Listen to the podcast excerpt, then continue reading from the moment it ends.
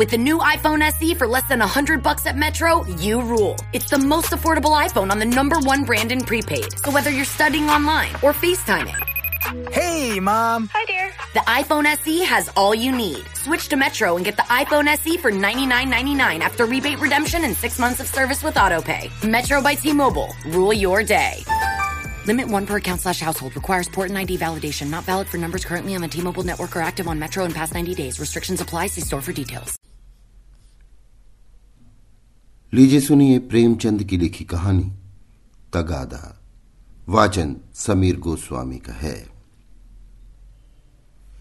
सेठ चेतराम ने स्नान किया, शिवजी को जल चढ़ाया, 2 दाने मिर्च चबाए, 2 लोटे पानी पिया और सोटा लेकर तगादे पर निकले। सेठ जी की उम्र कोई 50 की थी। सिर के बाल झड़ गए थे और खोपड़ी ऐसी साफ सुथरी निकल आई थी जैसे ऊसर खेत। आपकी आंखें थीं तो छोटी लेकिन बिल्कुल गोल। चेहरे के नीचे पेट था और पेट के नीचे टांगें, मानो किसी पीपे में 2 मेखें गाड़ दी गई हों। लेकिन ये खाली पीपा न था, इसमें सजीवता और कर्मशीलता कूट कूट कर भरी हुई थी। किसी बाकीदार आसामी के सामने इस पीपे का उछलना कूदना और पैंतरे बदलना देखकर किसी नट का चिगिया भी लज्जित हो जाता। ऐसी आंखें लाल पीली करते ऐसे गरजते कि दर्शकों की भीड़ लग जाती थी।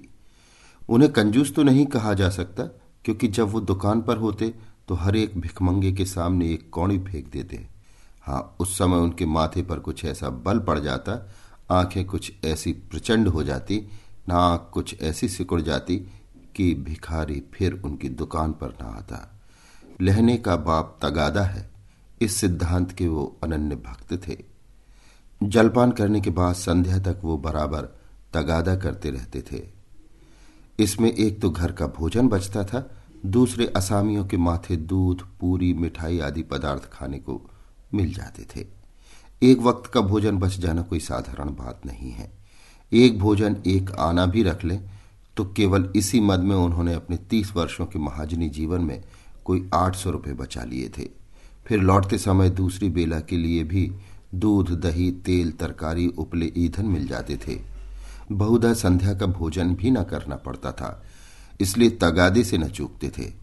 आसमान फटा पड़ता हो, आग बरस रही हो, आंधी आती हो, पर सेठ जी प्रकृति के अटल नियम की भांति तगादे पर जरूर निकल जाते।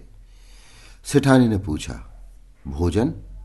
सेठ जी ने गरज कर कहा, नहीं, सांझ का आने पर देखी जाएगी। सेठ जी के एक किसान पर 5 रुपये आते थे। 6 महीने से दुष्ट ने सूद ब्याज कुछ न दिया था और न कभी कोई सौगात लेकर हाजिर हुआ था। उसका घर 3 कोस से कम न था, इसलिए सेठ जी टालते आते थे। आज उन्होंने उसी गांव चलने का निश्चय कर लिया। आज बिना दुष्ट से रुपए लिए न मानूंगा, चाहे कितना ही रोए घिघियाए। मगर इतनी लंबी यात्रा पैदल करना निंदास्पद था।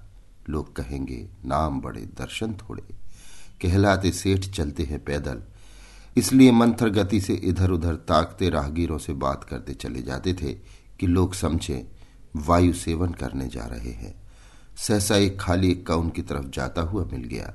इक्केवान ने पूछा, कहाँ लाला, कहाँ जाना है? सेठ जी ने कहा, जाना तो कहीं नहीं है, 2 परख तो और हैं, लेकिन लाओ बैठ जाए। इक्केवाने ने चुभती हुई आंखों से सेठ जी को देखा। सेठ जी ने भी अपनी लाल आंखों से उसे घूरा।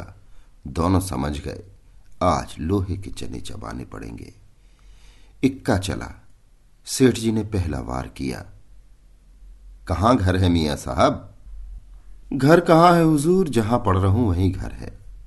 जब घर था तब था, अब तो बेघर हूं, बेदर हूं, और सबसे बड़ी बात यह है कि बेपर हूं। तकदीर ने पर काट लिए, लंडूरा बनाकर छोड़ दिया। मेरे दादा नवाबी में चकलेदार थे हुजूर, 7 जिले के मालिक। जिसे चाहे तो दम कर दें, फांसी पर लटका दें। निकलने के पहले लाखों की थैलियां नजर चढ़ जाती थी हुजूर। नवाब साहब भाई की तरह मानते थे। एक दिन वो थे, एक दिन ये हैं कि हम आप लोगों की गुलामी कर रहे हैं। दिनों का फेर है। सेठ जी को हाथ मिलाते ही मालूम हो गया, पक्का फिकैत है, अखाड़ेबाज। इससे पेश पाना मुश्किल है, पर अब तो कुश्ती बद गई थी। अखाड़े में उतर पड़े थे। बोले, तो ये कहो कि बादशाही घराने के हो। ये सूरत ही गवाही दे रही है। दिनों का फेर है भाई, सब दिन बराबर नहीं जाते। हमारे यहाँ लक्ष्मी को चंचला कहते हैं, बराबर चलती रहती है। आज मेरे घर, कल तुम्हारे घर। तुम्हारे दादा ने रुपए तो खूब छोड़े होंगे। इक्के वाला, अरे सेठ, उस दौलत का कोई हिसाब ना था। न जाने कितने तहखाने भरे हुए थे। बोरों में सोने चांदी के डले रखे हुए थे। जवाहरात टोकरियों में भरे पड़े थे। एक एक पत्थर 50-50 लाख का। चमक दमक ऐसी थी कि चिराग मात। मगर तकदीर भी तो कोई चीज है। इधर दादा का 40वां हुआ, उधर नवाबी बुर्द हुई। सारा खजाना लुट गया। छकड़ों पर लाद लाद कर लोग जवाहरात ले गए। फिर भी घर में इतना बच रहा कि अब्बा जान ने जिंदगी भर ऐश किया। ऐसा ऐश किया कि क्या कोई भकुआ करेगा। 16 कहारों के सुखपाल पर निकलते थे। आगे पीछे चौबदार दौड़ते चलते थे। फिर भी मेरे गुजर भर को उन्होंने बहुत छोड़ा। अगर हिसाब किताब से रहता तो आज भला आदमी होता। लेकिन रईस का बेटा रईस ही तो होगा। एक बोतल चढ़ाकर बिस्तर से उठता था। रात रात भर मुजरे होते रहते थे। क्या जानता था ये एक दिन ये ठोकर खानी पड़ेगी।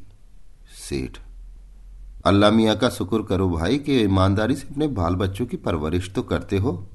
नहीं तो हमारे तुम्हारे कितने ही भाई रात दिन कुकर्म करते रहते हैं, फिर भी दाने दाने को मोहताज हैं। ईमान की सलामती चाहिए, नहीं दिन तो सभी के कट जाते हैं। दूध रोटी खाकर कटे तो क्या, सूखे चने चबाकर कटे तो क्या, बड़ी बात तो ईमान है। मुझे तो तुम्हारी सूरत देखते ही मालूम हो गया था कि नीयत के साफ सच्चे आदमी हो। बेईमानों की तो सूरत ही से फटकार बरसती है। इक्के वाला, सेठ जी आपने ठीक कहा कि ईमान सलामत रहे तो सब कुछ है।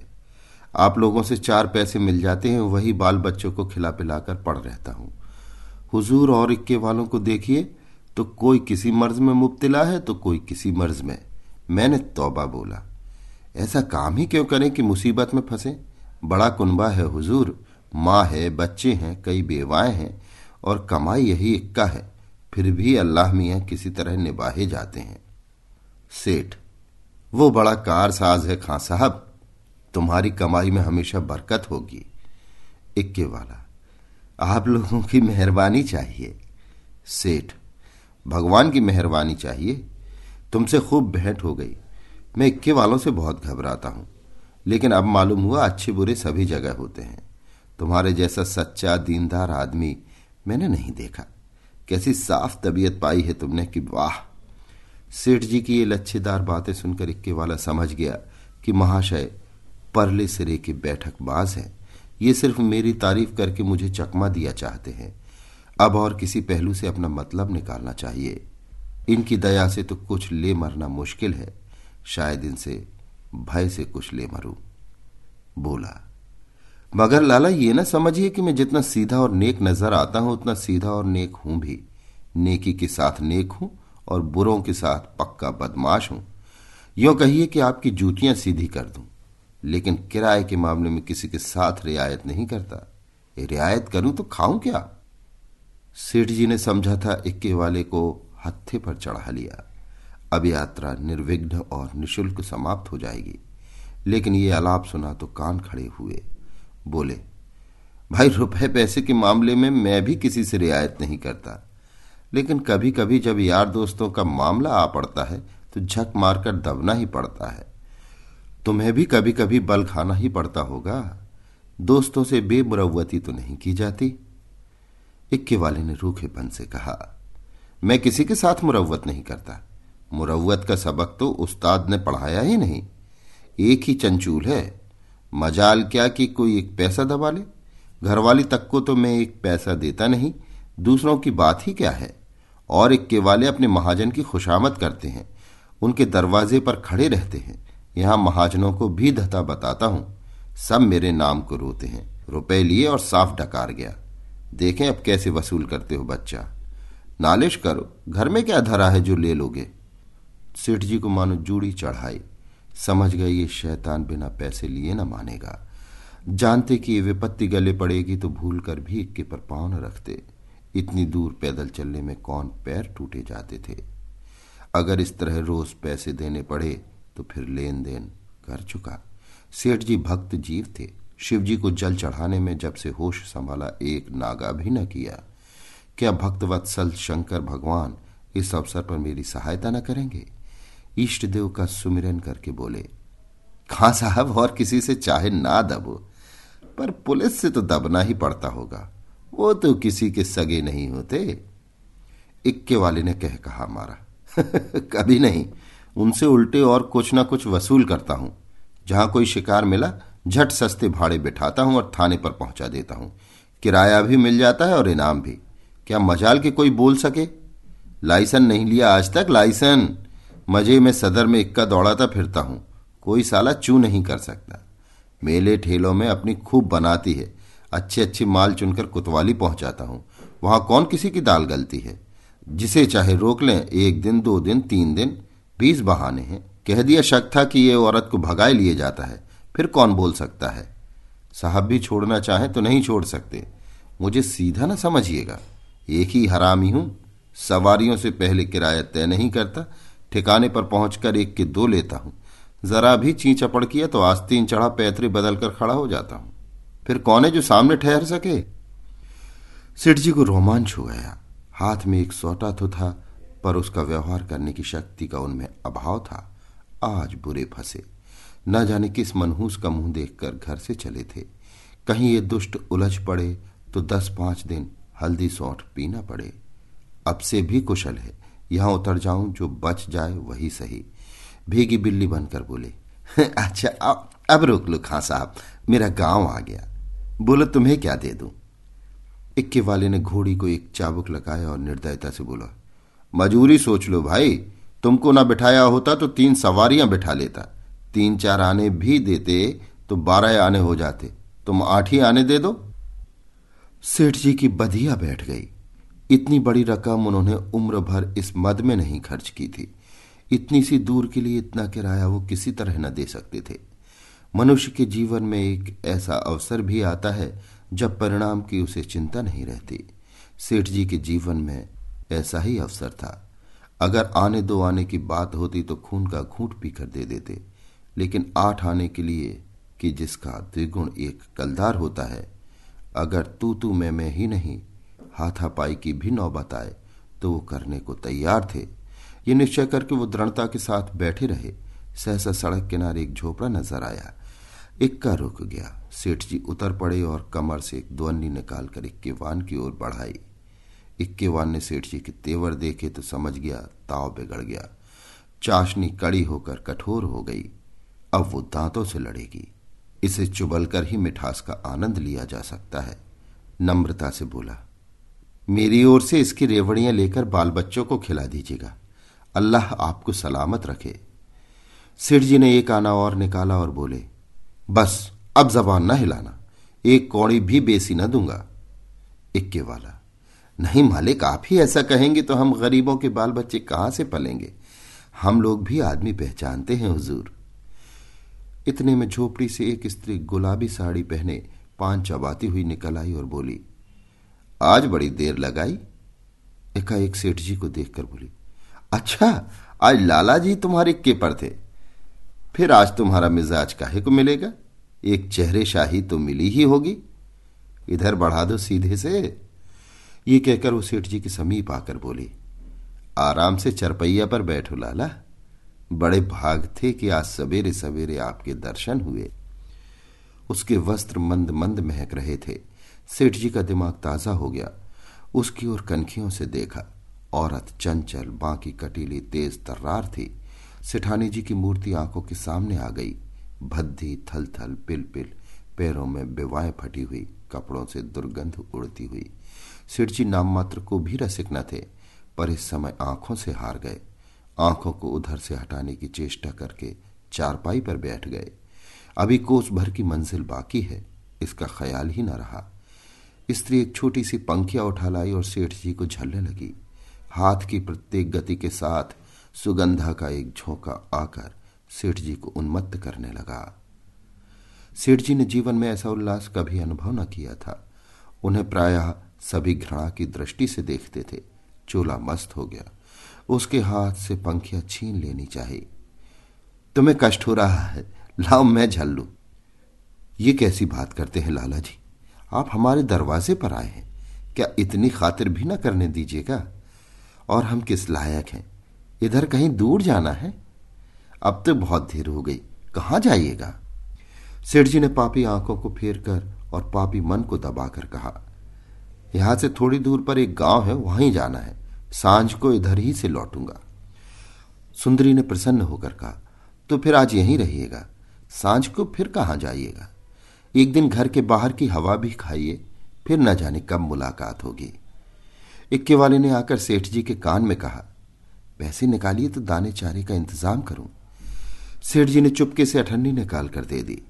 इक्के वाले ने फिर पूछा, आपके लिए कुछ मिठाई लेता हूं, यहां आपके लायक मिठाई तो क्या मिलेगी, हाँ मुंह मीठा हो जाएगा। सेठ जी बोले, मेरे लिए कोई जरूरत नहीं, हाँ बच्चों के लिए ये 4 आने की मिठाई लेवाते लाना। चवन्नी निकालकर सेठ जी ने उसके सामने ऐसे गर्व से फेंकी मानो इसकी उनके सामने कोई हकीकत नहीं है। सुंदरी के मुंह का भाव तो देखना चाहते थे, पर डरते थे कि कहीं वो ये ना समझे लाला चवन्नी क्या दे रहे हैं, मानो किसी को मोल ले रहे हैं। इक्के वाला चवन्नी उठाकर जा ही रहा था कि सुंदरी ने कहा, सेठ जी की चवन्नी लौटा दो, लपक कर उठा ली, शर्म नहीं आती, ये मुझसे रुपया ले लो, 8 आने की ताजी मिठाई बनवा कर लाओ। उसने रुपया निकाल कर फेंका। सेठ जी मारे लाज के गड़ गए। एक इक्केवान की भटियारिन जिसकी टके की भी औकात नहीं, इतनी खातिरदारी करे कि उनके लिए पूरा रुपया निकाल कर दे दे, ये भला वो कैसे सह सकते थे। बोले, नहीं नहीं, ये नहीं हो सकता, तुम अपना रुपया रख लो। रसिक आंखों को तृप्त करके बोले, मैं रुपया देता हूं, ये लो, 8 आने की ले आना।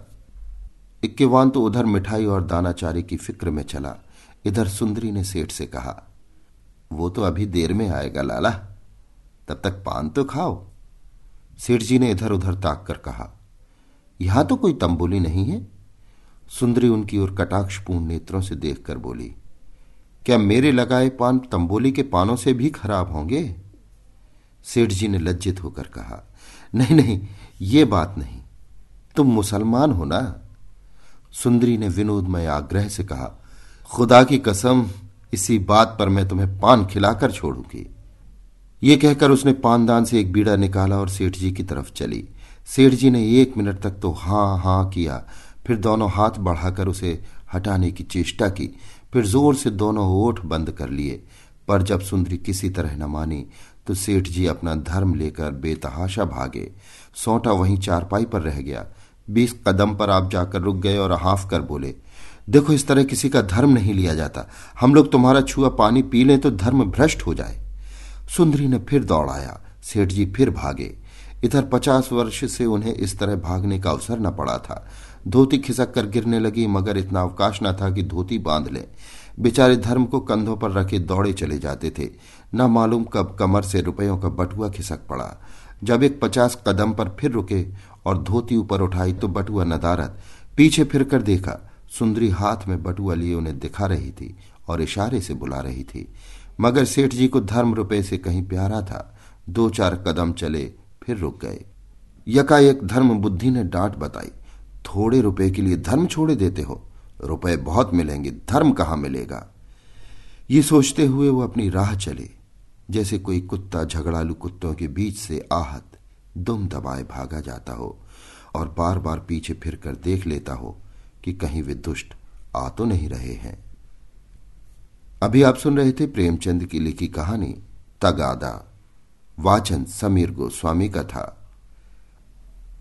Right now, switch your family to T-Mobile and get 4 lines for $25 a line with AutoPay and 5G access included on America's largest 5G network. So don't wait. Get unlimited and nationwide 5G access for the whole family for just $25 a line. Visit a T-Mobile store or T-Mobile.com today. Plus taxes and fees. Customers may notice lower speeds and further reduction if using over 50 gigs a month due to data prioritization. Video at 480p. Unlimited while on our network. Qualifying credit and 4+ lines required. Capable device required for 5G. Coverage not available in some areas. Some uses may require certain features. See T-Mobile.com.